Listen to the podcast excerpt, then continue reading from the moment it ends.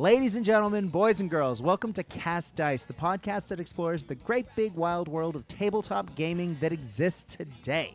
It has been said once or twice, mainly on this podcast, that we are in the middle of a gaming renaissance. There are just too many good games that we can spend our hobby time and our hobby dollar on, and it can lead to a serious case of not knowing what to play next. I know I suffer from that.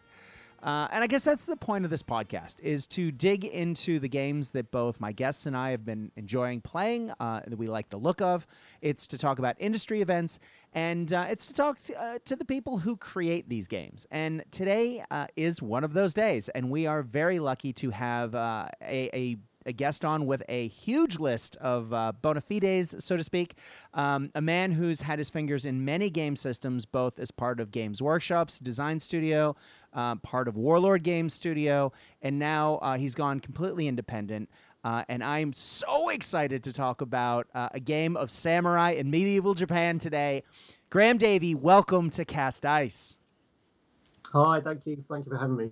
Oh, man, I'm so keen to talk shop. Um, now, I am going to go off on a tiny little bit of a preamble, but it will go into uh, y- where you're going to go, sir. So bear with me for one second. When I grew up in Japan, in grade three, I believe, I was like 10 years old. On Friday nights, um, my family and I would turn on the TV, and there would be very little on um, that I understood, not speaking Japanese at that point, uh, and just watching regular network television. But late night, Friday night, after the news, my parents uh, would go to bed, and I would not have a curfew for one night, and they w- and there was a television show whose name was I believe it was Hisatsu, and it was something along the lines of if you translated directly, blood party, and that sounds really grim in Japanese, but it was a samurai drama where it was an hour long, and there was like 45 to 50 minutes of horrible injustices being done by bad people and then the last 10 to 15 minutes was this elite squad of assassins slash ronin slash samurai who would get together and hire each other to right the wrongs, to to bring order back to society uh, in medieval Japan. And of course, I'm watching this not understanding a word of it, um, but in, you know, inferring everything.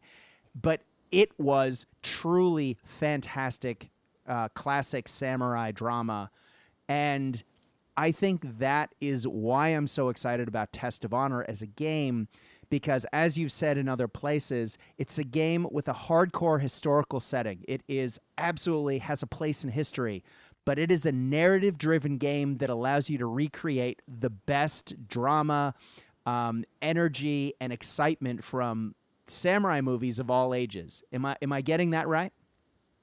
Yes, we were very much inspired by Oh, well, in our case, um, uh, samurai movies, uh, Kurosawa stuff mainly. Mm-hmm. Um, uh, so, so yeah, it, was, it is a historical game, but we wanted to get that cinematic feel. So, so that's that's the the, the buzz phrase I always use is that it's a kind of a cinematic game, um, and that that crops up in in all aspects of of how the game was created and um, lots of the mechanics and uh, and particularly in I guess in in the way you, you choose your your side for a game of Test of Honor. Mm. Uh, it's not based on on um, it's not a military game. Obviously, lots of war games are based on military units. Mm-hmm. Um, Test of Honor, you can literally choose what you want.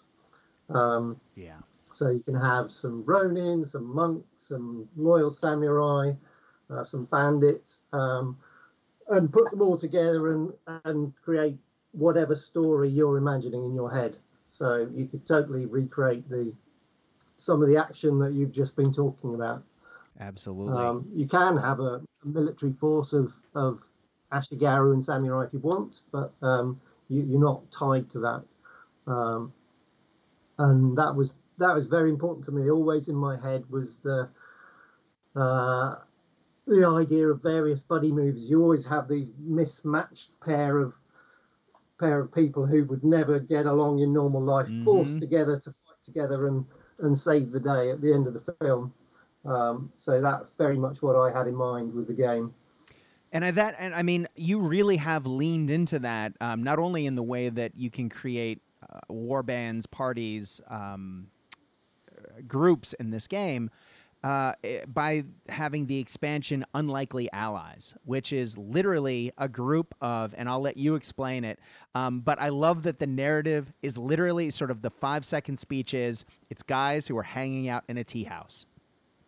Yeah, yeah, absolutely. So we've got a uh, an Ashigaru deserter. We've got an envoy from the clans. There's the uh, the lady hostess of the tea house. Mm-hmm uh, as a Ronin. It's a whole mix of, of random random characters um, brought together, and that set really encapsulates kind of uh, my vision for the game, really. Uh, and Andy Hobday, who who worked with me on it when we first came up with it in Warlord.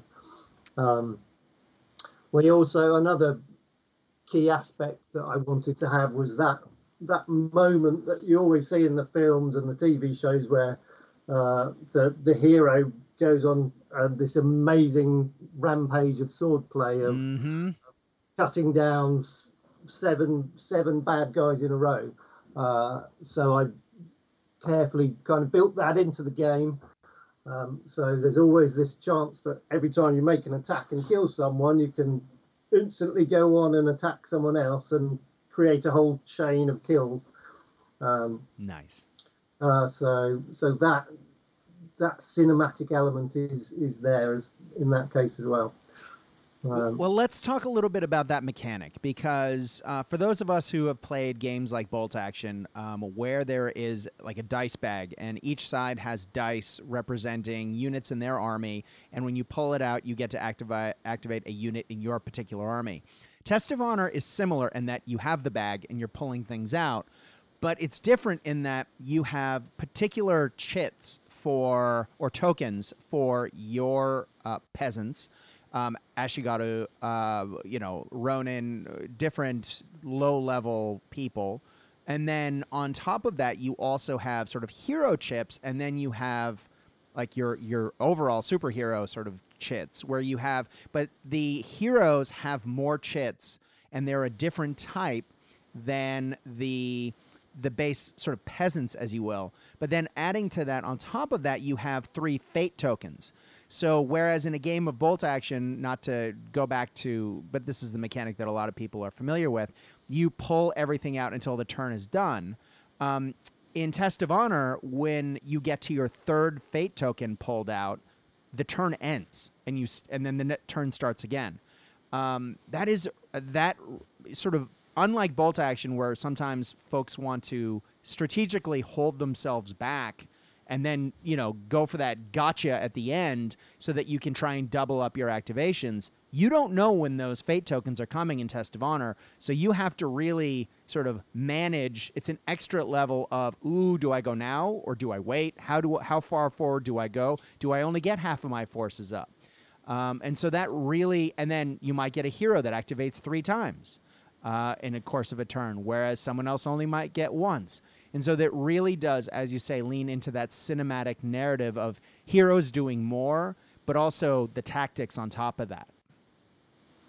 Yeah, we, we actually, when we were kind of played first coming up with the game, we, we started off with uh, with the bolt action mechanic actually, um, and what we found was because you have these heroes which are awesome, um, and the kind of normal guys who are a bit rubbish. There you imagine they're the extras in the film who are pretty much there to die. Mm-hmm. Um, uh, you'd either, if you needed to kill someone quick, kind of send in your hero as your very first go, or because of the way the mechanics work, wait till the end when everyone else has had their actions and can't defend themselves anymore. Uh, and it got really predictable.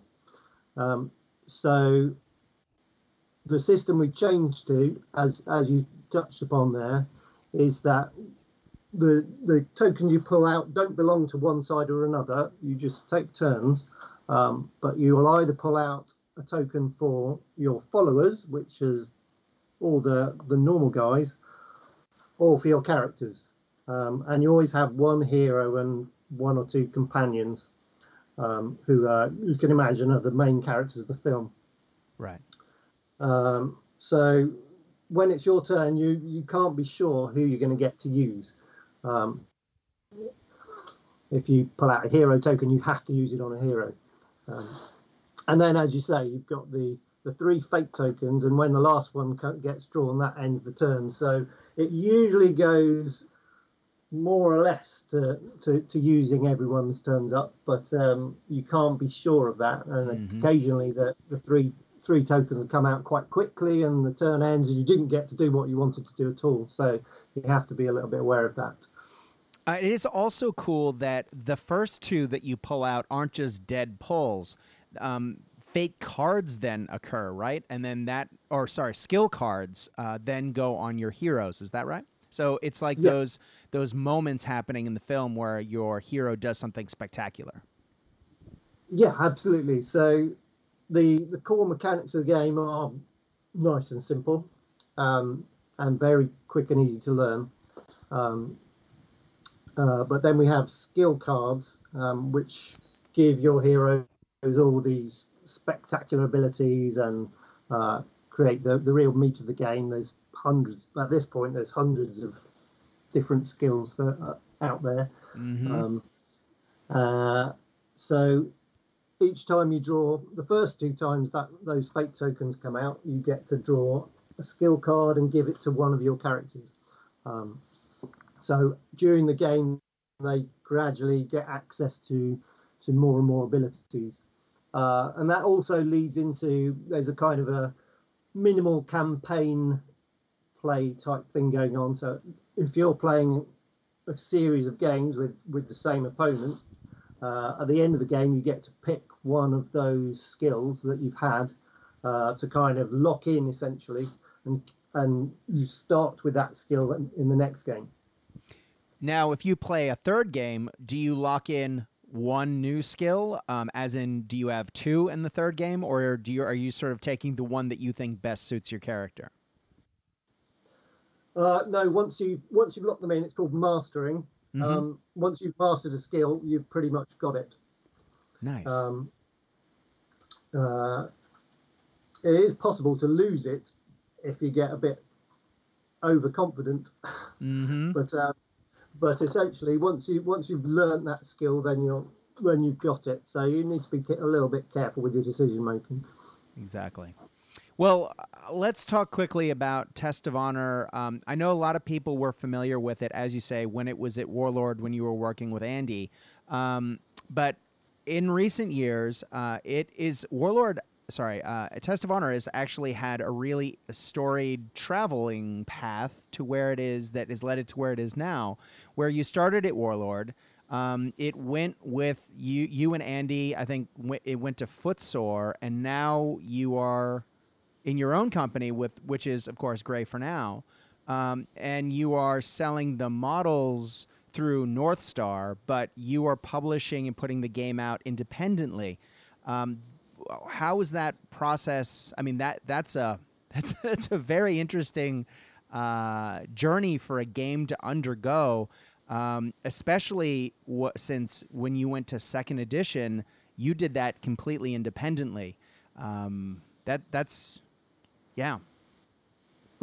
yeah, yeah, yeah. It's a, a, little bit complicated of a road. Um, so Andy and I came up with a game while while we were both working at Warlord. Mm-hmm. Um, uh, and then about the same time, Warlord acquired uh, a load of Samurai plastics. That's right. From from War Games Factory, mm-hmm. uh, and wanted a vehicle to to sell them, and asked us if we if they could use our game, mm-hmm. uh, which was very cool for us because it meant we got our game published. Um, so we were very happy to do that. So I spent a lot of time kind of busily writing up and um, finishing the game off.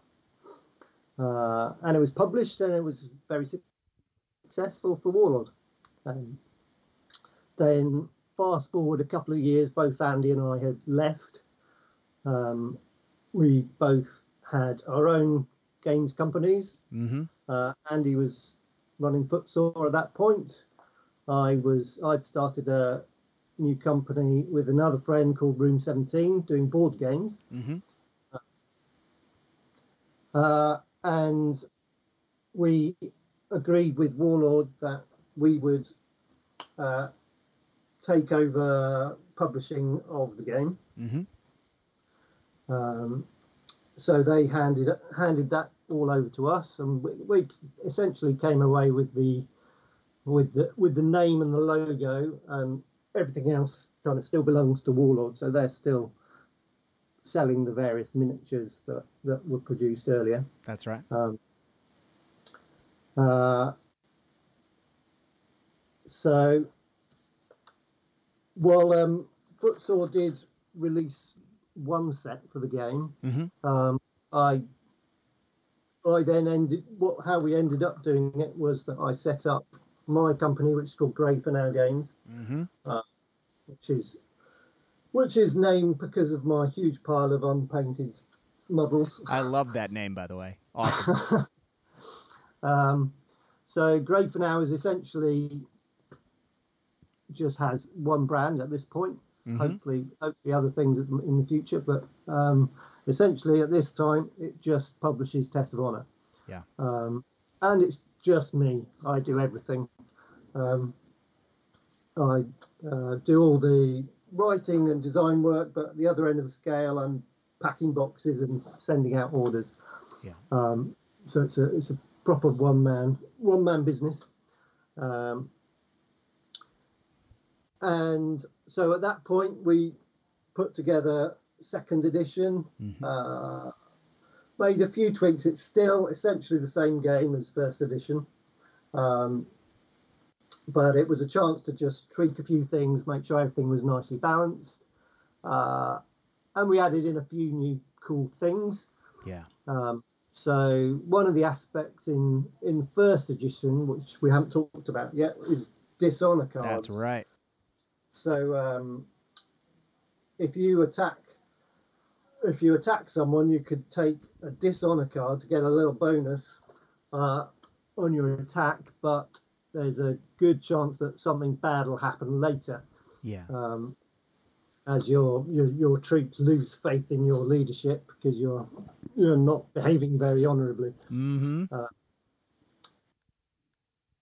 So that was in edition one. In in second edition, uh, we added in honor cards as the flip side of that. Um, so th- the decision to take one of these cards happens when if you attack someone who can't defend themselves. So at that point, you have the choice of taking a dishonor card and just kind of smacking them round the back of the head with your katana, Mm-hmm. uh, or taking an honor card, which really represents announcing yourself and saying defend yourself, um, giving them a chance to uh, to have a, a slight chance in the battle Yeah. before you run them through with your sword. Exactly. Uh, and the honor cards will build up the confidence of your troops um, and give you bonuses later in the in the battle. So does the flip side really? I, I love Yeah. this for two big reasons. One, it feels very Japanese. Um, I mean, as you said, the games, um, the the basic mechanics for Test of Honor are fairly straightforward. It's it's a it's a reasonably easy game to pick up, but because you've added the layering of the chits have the so you have to make some tactical decisions early about which units you're activating and how and then when you add in how how in a narrative aspect are your generals are your models going to be acting honorably or dishonorably?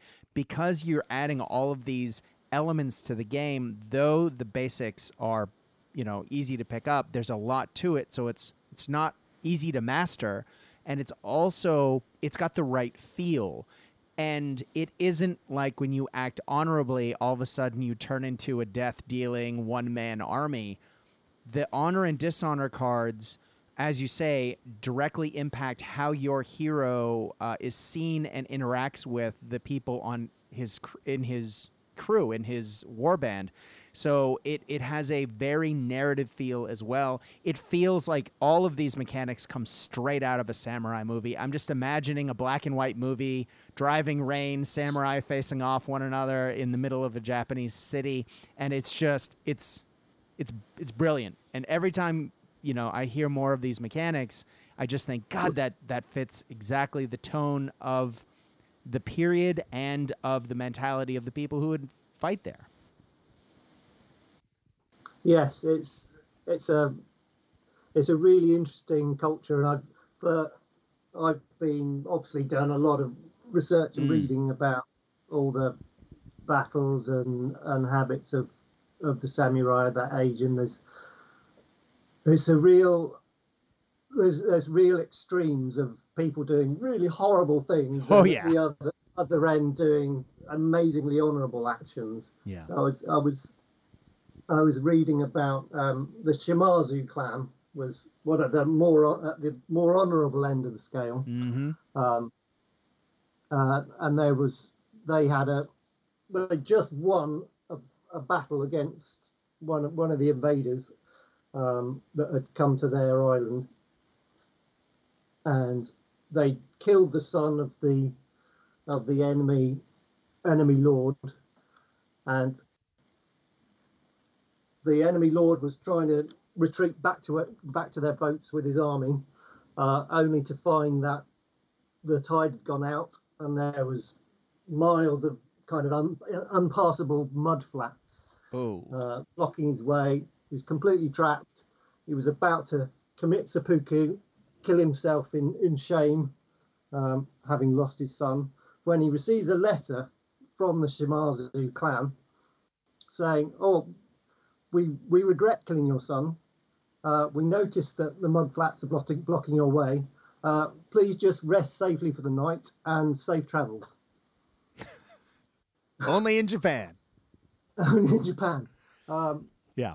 And the, you know the the Shimazu clan are probably the extreme, but they would they would announce themselves before attacking, Mhm. um, rather than rather than doing anything underhand or uh, uh, create a surprise attack. Um, exactly. uh, and it's just there's just so many amazing stories like that. And at the other end of the scale, kind of horrible atrocities and Mm-hmm. um, lords sacrificing family members for the sake of alliances and things like this. Um, it's fascinating. It is. It is. And there are there are some actually some wonderful podcasts and some great books that are, are history. Some history books can be a little dry, but if you're digging into, I have half a dozen Japanese history books from the period on my shelf, and there is some fantastic nonfiction texts out there that really dig into this uh, and talk about things that occurred. Um, that again, that that you know when I read them years ago, I thought, God, I would love to have this on a tabletop, and here we are. Um, well, let's talk about that also because you, as you said, you've put out second edition, um, and you've added the honor dishonor cards. Um, but what you also said, and I want to draw an underline under, is Test of Honor was originally play tested and it was run through before the first edition. But then you took on all of the FAQs and um, you know all the play testing that fans you know generally run a game into the ground to see if they can break it and you took everything out of those experiences and all the feedback from the community because you have been interacting with the community to turn around and put out the second edition, which, as you say, isn't necessarily a new game, but is is a tighter rule set that is nice and smooth, and certain things that maybe hadn't felt right in the first edition, like the fact that mounted uh, samurai maybe were a little on the vulnerable side. All of a sudden, you know, you've tightened it up and you've got it where you want it, and the game uh, is balanced from a fan's perspective, so you can play those games on the tabletop and have fun with it without people worrying about one side blowing away the other one because one faction, even though there aren't factions, or some models are way better than others. Um, so that is, you know, a kudos to you, and I think should be mentioned that you have spent all of that time tightening up second edition before you put it out independently. Yeah, there, there was a, a lot of work adding in those little tweaks and balances. Um, that's probably another thing worth mentioning was the again I I think it's really important that people can, as I said before, just choose the models they like, choose choose the image, the uh, the characters that they want. Um, so there's a lot of work gone into making all the, all the different weapons types do do a different thing. They all have a different mechanic, mm-hmm. um, but they're balanced. Um, so there's no points attached to weapons apart from missile weapons. Um, so you can literally choose the the models that you want um, without worrying about oh a spear is better than a katana or anything like that. Um, um, you can there's tactics involved in in certain weapons. So some are better in defensive positions, some are better against armored or unarmored models. Um, so there's all that con- to consider, um, but none are inherently better than another, another, any of the others. Because um, I, I hate it when a game kind of forces you to choose a particular weapon, mm-hmm. Even and choose a particular model just because it's better. Um, that's always irritated me. Um, where you feel like oh, I need to chop chop the gun off this model because I've upgraded to a better gun. Well, I, I didn't want anything like that. Um, so there's that. Again, it's building into that free free choice and and just choosing what looks great, what feels characterful to you. And let's talk about a little bit more of that free choice. Um, now, uh, you guys, you know, at Grey for Now through North Star do sell um, some of the old Bushido models um, from the, oh, sorry, uh, models from the Ronin game, not Bushido. Um, and then yes. you also have a series of new models that have come out, um, Unlikely Allies, for example. Um, there's there's all sorts of great new models that you've put out there. But you've said that this is essentially um, almost a miniature agnostic game as well. Though you do sell models, you do want people to be able to use the samurai models and armies they've painted in their cupboards from other game systems um, or from other companies. And as a result, um, even for those of people who had first edition from uh, from Warlord, it's it's very often that when a second edition comes out, and I know a lot of people have been uh, talking about Games Workshop recently because of uh, Warhammer 40,000, the new edition, talking about how expensive it is for a new box and how you need to buy everything over again. You've done something really neat in that the board, the, the basic game for this comes with the box. It comes with a hundred cards um, th- that you need to play the game. It comes with the dice that you need. It has the rules. It has everything you need in the box. Um, and then you can get the miniatures added on top of that. Or if you already own the basic game from first edition, you can just order the rule book and the cards, which have been updated. Um, so you have the second edition version, even though you don't need the dice, for example, or the models. Or you can just, if you for some reason have the rule book like I'm holding, and you need the cards, which I do, um, I can order just the cards from you. But then in addition to that, you've put out countless free PDFs of additional cards and card packs um, on top of that. So there's there's hundreds, as you said, of cards that allow for new skills, new equipment, new unit types that add on to this. But you can buy the bits and pieces that you need a la carte, um, or you can buy it as one big package and get it all at once. It's it's really fantastic to see uh, to to get back into a game to look at and go, cool, I need this. Oh, I can just get that. Uh, which you know allows people to use models from anywhere. And I know I've just given you a lot of information, but can you talk about your mentality when doing that and um, the, sort of the process of setting everything up and why you sell things that way? Yeah, I think the the main thing that motivated it was that it, it was quite a it was quite a short period of time to expect people to buy a second edition. Um, so there was, as you say, the first edition did really well, um, sold a lot of copies, and that meant ev- all of those fans who liked the game the first edition had already forked out their hard-earned cash for for a set of models and made all that effort to build them and paint them. Um, and we didn't want to force people to go for all that again and and actually would have forcing people to pay for that to do do all that again would have probably put a lot of people off.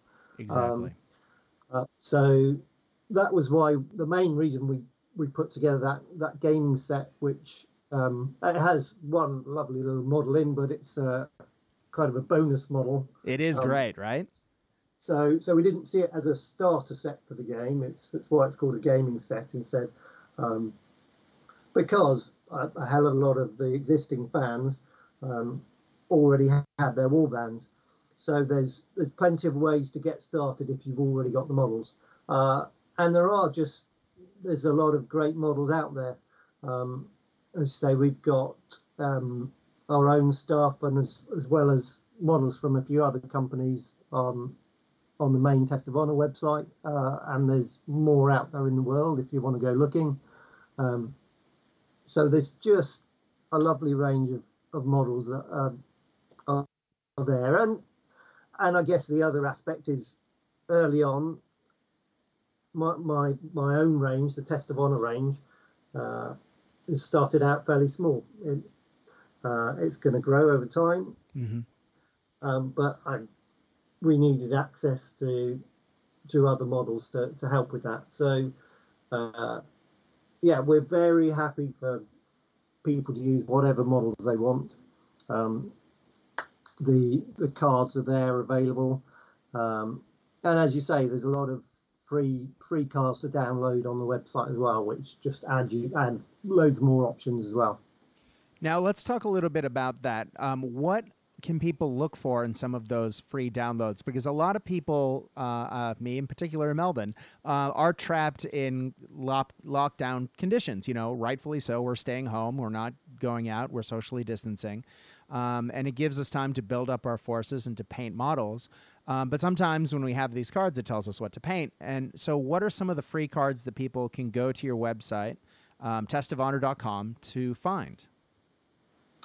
Uh, they are, I'm just opening my site so I can remind myself some of the things that are on there. Mm-hmm. Um, in a lot of cases, they're, they're giving you more options. So they're weapon options that perhaps every time I put out a set of miniatures, they always come with with a set of cards. Mm-hmm. Um, so you can field them. You've got all the cards you need to play. Um, but inevitably you can't cover every single possible weapon option. Um, so, so for example, let's say the uh, veteran Ashigaru set has the more common weapons like spears and bows and muskets, uh, but there's a free PDF which covers Naginata and the um, giant swords and various other weapons. Um, so it's essentially to give you more options. Um, there's also things like blank character cards if you want to invent your own hero. There's, there's one with no picture, so if you if you like drawing or want to create your your own your own hero cards, you can do that. Um, and it just it just gives you lots more options and lots more lots more scope. Yeah. And then there's the clan faction card bundles where you can get enemy forces cards, clan forces cards, um, and you can just get card packs, which again give you even more options outside of the cards that appear in the core game. Yeah, these those generally going back to first edition again. Um, mm-hmm. Warlord published various expansion sets. So there was a set of monks, there was Onna Bugeisha, which are the female samurai, mm-hmm. uh, there was ninjas, um, and a few others. So all those the cards for all of those couldn't fit in the main gaming set. So what we did was compile those into two more gaming sets. One of them covers all the troops that are classically loyal to the to the clans, the samurai clans, and another set which covers all the enemies. Right. Um, so the main thing they would do, those sets are doing, are covering all those different different other troop types. So if you like ninjas or monks or ronin, um, then those card sets are what you need. Exactly. And that gives you all of that um, variety. As you say, if you have an existing collection of samurai models or you see something out there that you like, um, as you say, you got you have what four pages of models to, to, to scroll through on your site. There's a lot Yeah. on there. Uh, and so it allows you to really dig in and add that variability and variety to your force. Because let's be honest, um, one of the reasons that you know Test of Honor, besides having a great rule set, is so inviting and enticing, is that um, the the model the modeling opportunities, both from a terrain standpoint and from the the actual models on the tabletop, uh, feudal Japan really gives people uh, a wonderful opportunity to dig in and and get really creative and paint in a way that you wouldn't normally use uh, color palettes you wouldn't normally use if you are just painting quote unquote generic historical miniatures. Uh, there's bright, vibrant colors. There's really interesting uh, patterns that need to be painted on in some cases. You can keep it simple or you can get really ornate. So, not only does this allow you the the card selection allow you to really dig in and get creative with the the force you're creating. But because forces are what 10 14 models aside you really can spend the time. Um, once you find the model that you want to put in your warband you can spend that time and effort to really make it sing so to speak. Uh, really put that effort in because you only have to paint so few models. You don't have to paint 200 samurai. You need two, and then a variety of people to go with them. Yes, it is. I mean, it is a beautiful style. The whole the, the feudal Japanese style is I just really appeals to me. It's, it's very stylized. Um, lots of beautiful, beautiful shapes. The curved swords, um, the the sashimono, which are the the flags that a lot of them wore on their backs to identify them in battle. Uh, is a, and and the patterns on the cloth and the material, as you say, are, are fantastic to paint. Well, a bit fiddly for for me personally, but there's amazing examples out there. Um, uh, and and equally, the terrain is very distinctive. The building styles, uh, the the torii gates that Mhm. mark the entrance to a to a temple. Um, onto sacred ground, you can create a very distinctive battlefield, um, which just looks like nothing else. Agreed. Agreed. And it and it surprisingly doesn't take much. Again, because it's a skirmish game, it's a smaller board size, uh, three by three, correct? Yes, that's right. Yeah, Um, Yeah, so if you have a green mat, if you have a hill and some trees, um, all you would need is a couple of buildings, um, maybe a, a, a pack of a wall, or uh, they you. I know that there are through Sarissa, which who- you guys sell through as well through your website. They have like a, a cart, and you can get rice bales, and you can add just a few bits and pieces, and all of a sudden your table, which may have been a World War II table five minutes ago, is feudal Japan in a really visually stunning way. yes, it doesn't doesn't take much. Um, um, uh, a lot of it's quite classic to paint paint things in red for for Japanese stuff. Um, and you, yes, as you say, you, you don't need much to convert your table if you've got existing generic bits and bobs. Um, and again, of course, the more you add to that, the more characterful the story Mhm. feels. Exactly. And you can have, I mean, just through your website, there are, you have a castle, you have an, an entire, uh, you have Ma- Mount uh, Hai, Hai, I, it's hard for me to read English uh, English lettering for Japanese words. I, I have a hard time pronouncing hie hie temple. Um, I don't pretend to know how yeah. to pronounce. If it was written in hiragana, I could read it. Um, you have pagodas, you have samurai houses, you have temple gateways, dragon houses. Uh, I mean, the number of uh, just basic wall and fence sets, uh, just little huts, and that's just the first page. And of course, there's page upon page upon page of scenery. And again, you don't need a ton just a couple of pieces to add on and you are you know you're right in there. But if you really want to go to town uh, and have different terrain to match the missions that you are playing on the tabletop that is really easy to do. Um, and let's talk about that because in first edition one of the things i like about second edition um, a lot of the when you bought a pack of models in first edition, there was a little booklet in each one um, that had the rules for the models that were in the box, but it also had uh, a series of missions or uh, scenarios that tied directly to those models. Um, and so it, it was very narratively focused as as far as that goes, but you had to buy those boxes to get those scenarios. With second edition, because you've gone with the more open world, um, just get your cards and you're ready to go. The basic rule book includes, if correct me if I'm wrong, if I'm adding this up wrong, 18 scenarios um, that players can work through, adapt, and then there's other additional scenarios and other places that they can add to, really adding to an incredible amount of replayability of just the basic scenarios in the book.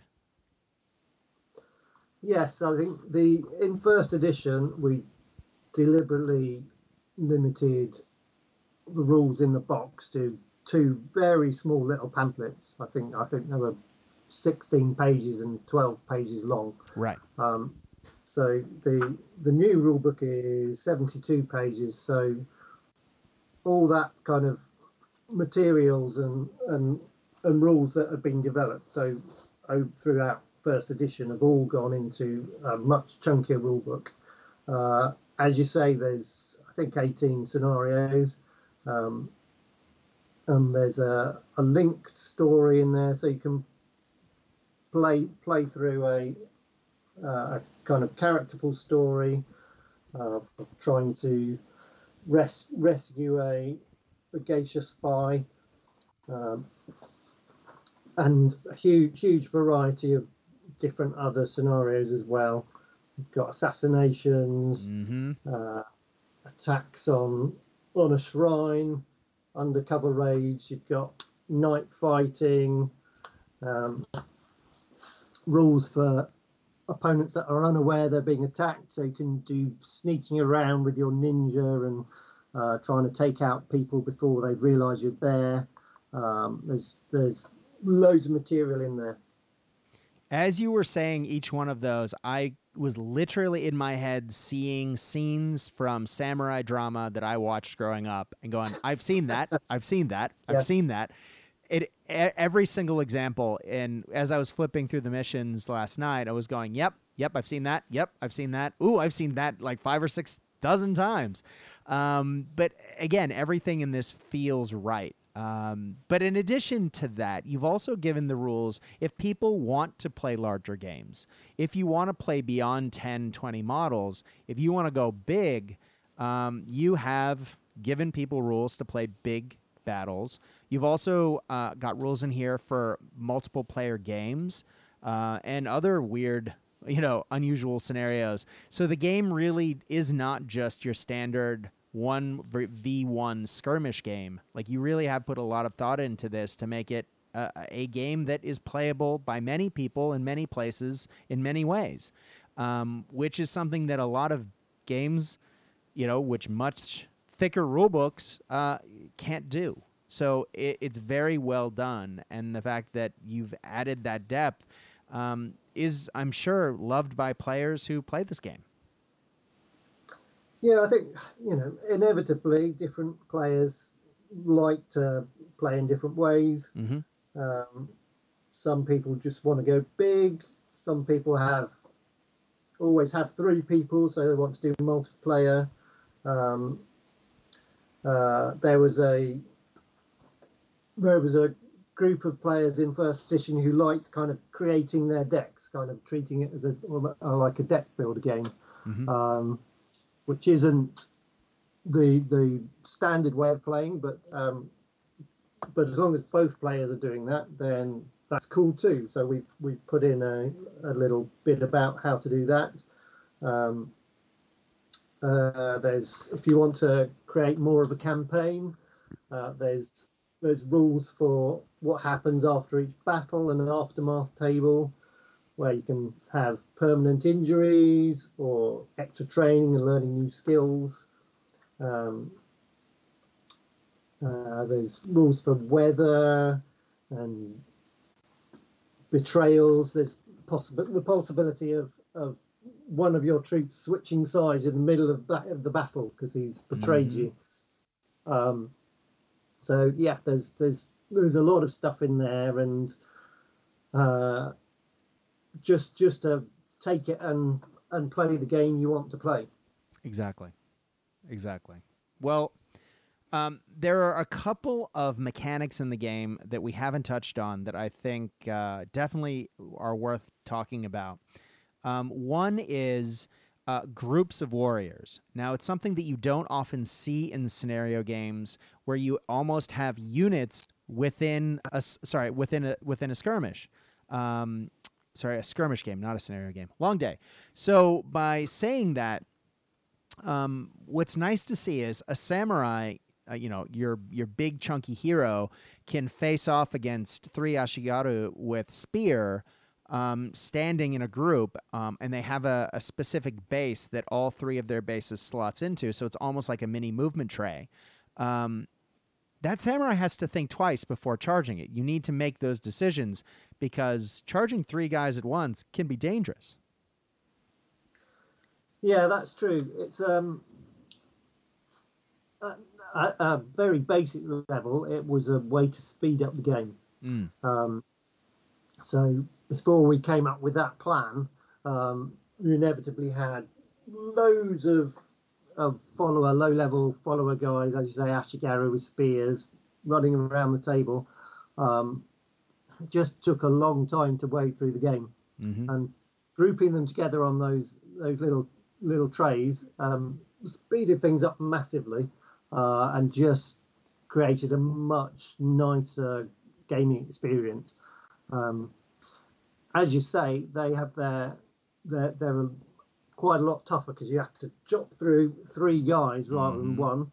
Um, uh, but uh, one of the aspects of the game is that you never get locked into combat. That's right. Um, uh, I really wanted to capture that feel of the the swirling melee when the samurais spinning around, cutting one guy, turns, cuts someone in different direction, jumps up somewhere else and mm-hmm. cuts somewhere else. Um, so you never get locked into combat. There's, I didn't want that kind of static, bogged down thing that you get in some games. Um, uh, so that being said, it does take a while to actually kill the, the, the whole of a those groups of three. Um, they're more survivable, um, so they they have their own advantages. Um, they're also they're more vulnerable to bow fire, uh, but uh, a group with spears is better against cavalry. So you have various tactical options and things they're better at, things they're worse at. Nice. Yeah, and they can be whittled down as well. It's not like you have to kill the entire group at once. Um, you yes. can lose guys out of it, and then as and they degrade as they lose guys, which makes sense because they're less effective. Well, let's talk about another aspect of the game that really does help sort of lean into that cinematic narrative feel that you were talking about. And that's the fact that the game has bespoke dice. Um, now, it's really easy for game systems uh, to sort of get lost in the math of things sometimes. And you're like, when you're trying to figure out modifiers and this, that, and the other thing, you end up do I count up? Do I count down? How many do I count by? How many results? What do I need to hit on this dice? Test of Honor has none of that because you are rolling bespoke dice that have swords on it and they have X's and explain the dice mechanic and how it works for folks because it's a really fascinating mechanic that you know we've seen bespoke dice in other games but this is this takes a slightly different turn on it that is really cool to see uh, yeah it's a it's a fairly straightforward idea um, essentially the dice have the dice sides either have one or two swords uh, or a blank or a cross. Right. Uh, the cross is obviously bad. Swords are good. Um, so any kind of thing you're trying to do, if you're trying to aim accurately or run your sword through somebody or maybe climb a wall, there'll be a test to roll uh, on one of your ability stats. Um, so if your aim stat is three, you will roll three dice. Um, if your aim stat is five, you'll roll five dice. Mm-hmm. Um, and a success always requires three swords. Um, so very simple to learn. More dice you have, the better off. The more like you are to, likely you are to pass that test. Right.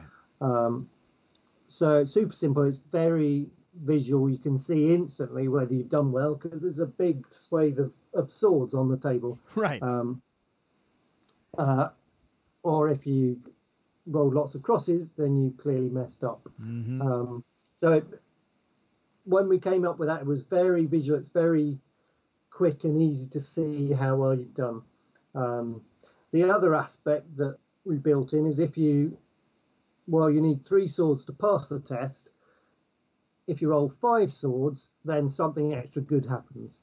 yes. Um, so every weapon then has kind of a special a special effect that Mhm. kicks in when you roll five swords. Um, so that's where you build in all the different effects of the weapons.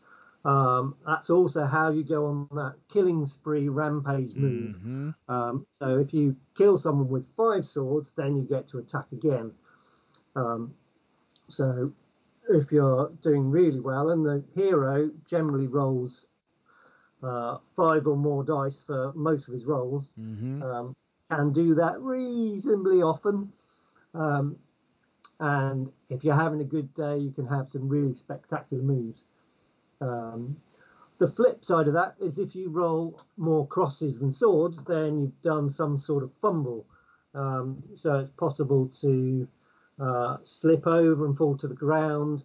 It's possible for your enemy to get a quick jab in instead when you were trying to attack him. Um, uh, perhaps your your musket has jammed. Things like that happen. Mhm. Um, and again, it's kind of trying to add to that story. Exactly. Exactly. Well, the, let let's speaking of that story, let's talk about the secret project that you've just revealed, uh, the Sengoku attachment uh, or an expansion. It's a book that's coming out in uh, in what three or four months, and it is a whole great big expansion. You talked about the rule book being seventy two pages. This is an eighty page expansion uh, to Test of Honor. Tell us about it because this sounds really cool. So the core of the Sengoku book is well, we should probably just explain what Sengoku is. Yes. Uh, the Sengoku is the period in Japan. Um, it was 150 years long when basically the government broke down and all the different clans started fighting each other. It's a big civil war, um, and that is when the game is set. Um, uh, it's also the period where muskets started being introduced, whereas before that the bow was prevalent. So you have that crossover. Um, so it's a really interesting, dynamic period in Japanese history. Mhm. Um, so the new book really explores in more detail all the different clans in that period. That's the core of it. Um, so we've taken 12 of the most famous, interesting clans that were involved in the period. Mm-hmm. Uh, and you'll now have individual rules for the different clans. So if you want uh, the Takeda clan uh, for your force, they were particularly famous for their cavalry, so they'll have bonuses for their cavalry. Um, if you want that Shimazu clan that we mentioned before, they, they'll have bonuses when they're honourable. Um, and there's, as I say, there's 12 diff- different clans there to choose from, and they're all got interesting different characters um, and different rules that we're adding in. That's so cool. Um, it's also given me a chance to dig into the, the history more. Uh, so the main rule book just literally has two pages of, of overview uh, in terms of history. Um, for the expansion, I've managed to write write a section about each of those clans and provide some some detail and some stories about them. Um, and if you if you read it through in order, it kind of creates the, the, the whole history of the period from from the early things that happened to the the clans that finally managed to pull things together and conquer all the rest and pull Japan back into into one entity. Brilliant. Um, so there's lots more detail. Each uh, each clan will get uh, new abilities. Um, they'll also have. Um, we mentioned the skills that you get during the game before. They'll have skills that they that that clan favors. Um, so if you manage to collect a lot of those skills, then you'll get bonuses for that. Um, so it's it's creating an extra level of detail of interest um, uh, if you want to add that extra detail and and dig into a particular clan. Now this doesn't mean you suddenly have to just stick to Ashigaru and Samurai. Um, Mm-hmm. Well, I, I, don't want to lose that idea of uh, being able to have the an eclectic mix of troops in your force. You can still do all of that. Um, all the clans used had allies. They had they recruited Ronin. They persuaded the monks to come and fight with them. Um, so there's plenty of reason to still have those those mixed forces if that's what you want, or you can just have a dedicated military looking force, whatever you wish. Um, I mean, a Um, lot can happen in 150 years, right? And in this case, absolutely, it absolutely did. Yes. Um, yeah, there's also the option in the new book to to have a, a force of Ronin, a force of monks, uh, a force of bandits, if you want.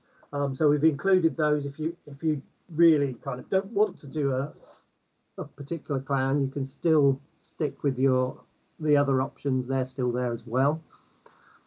Um, so we've got that as the core of the book. Um, there's also it's looking like 20 new scenarios, Wow. um, and uh, each I've each of the scenarios is kind of inspired by one of the clans. Um, so they're not restricted to those particular clans, but uh, for example, there's um, one of one of the scenarios is opening some floodgates, and this actually happened with the uh, I don't know about pronounce my pronunciation, but the Uesugi clan hmm uh, were fighting uh, against the Oda clan, I think. Um, there was a large battle happening downstream, and the Sugi sent some men upstream, opened some floodgates, and flooded the river, um, and kind of washing away loads of the Oda troops. So there's a scenario inspired by that way of trying battling to try and open the floodgates. Um, We've got one where you're in the middle of a tea ceremony and two sides sitting down having tea. Uh, when one of them decides to attack the other, and suddenly everything breaks out. Um, so we mentioned Takeda with the cavalry, so there's there's a scenario which is uh, kind of a lightning strike where you need to try and get in fast and uh, grab a load of baggage and ride off with it before you can be stopped. Um, so there's there's loads more stuff, um, all very story driven. Um, nice. Another aspect of of the expansion is using allies. So now we have rules for specific clans. Mm-hmm. Um, when you when you set up a battle for a Sengoku game, um, you'll also take some allies from another clan. So you'll have access to some of their rules as well. So there's some interesting decision to make. So whether which abilities you want for your clan, what will what who will it pair with pair well with, um, and what abilities you'll get from your allies. Um, obviously, you can draw that from historical allies if you want if you want to go that route, Mm-hmm. um, and it's going to add in a a lot more depth there. That's great. Yeah, I mean, just the you've just. I mean, there was a lot in the seventy-two page book that I was going, "Wow, this has tons of repayability." But the second that you start digging into just the the Sengoku book and what's in it, um, it's it's mind-boggling the possibilities. Yeah, there's just just so many. I, I, it's all really inspired by researching the book, and it was just became became very easy to come up with these scenarios because there's so many great stories. Um, there's uh, again a lot of them are straight out of out, out of historical stories. There's uh, one where you're sneaking into the back of the castle to sneaking through the inside of the castle to open the gate for, so the main army can can storm in. And again, that that happened. Um, uh, there's there's one where the al- the people you thought were your, were your allies have suddenly switched sides right at the beginning of the battle. Uh, so they've de- so they're deployed right next to you and they're attacking you. Um, there's there's just so many cool ideas here, um, and I'm really excited to to get it out in the world.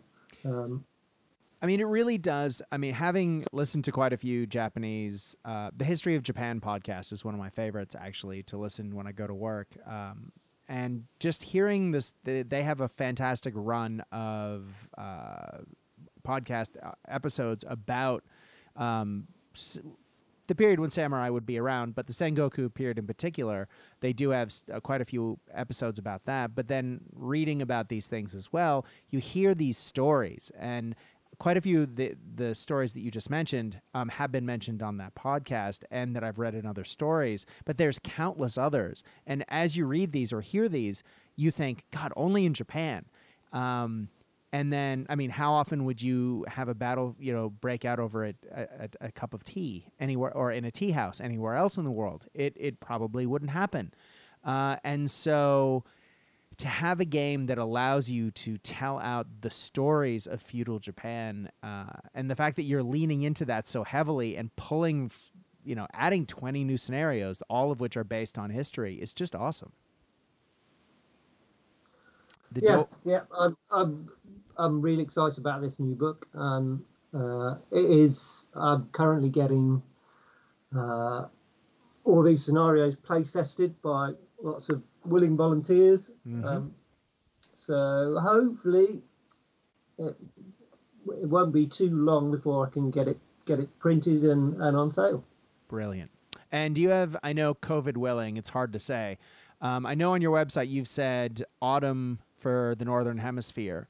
Uh, any idea, ballpark, when the Sengoku book might make an appearance? Uh, Or too early to tell given the, what's going on in the I- world? I, I certainly with but this autumn I would say. Yeah. Um, but I, I, can't, I can't be more specific than no, that. No, that is yet. totally fine. Believe me, the we get it. Uh, Graham, thank you so much. It has been an honor to have you on. Uh, to pardon the stealing the word from the name of your game, um, it has been great just to talk shop and to to hear about how great this game is and how it leans directly into the historical period that so many of us are interested in. So, uh, thank you very much for your time and thank you for telling us about Test of Honor today. Thank you. You're very welcome. Well, guys, I know a lot of you have been playing uh, the video game Ghost of Tsushima. I believe that's how you pronounce that. Um, and I've had quite a few requests recently of, am I going to be talking about Test of Honor? Well, yes, here we are. Um, but I also have had several other requests for several uh, other topics, and I will try and get to those soon. Um, COVID willing, uh, it depends on when people are available.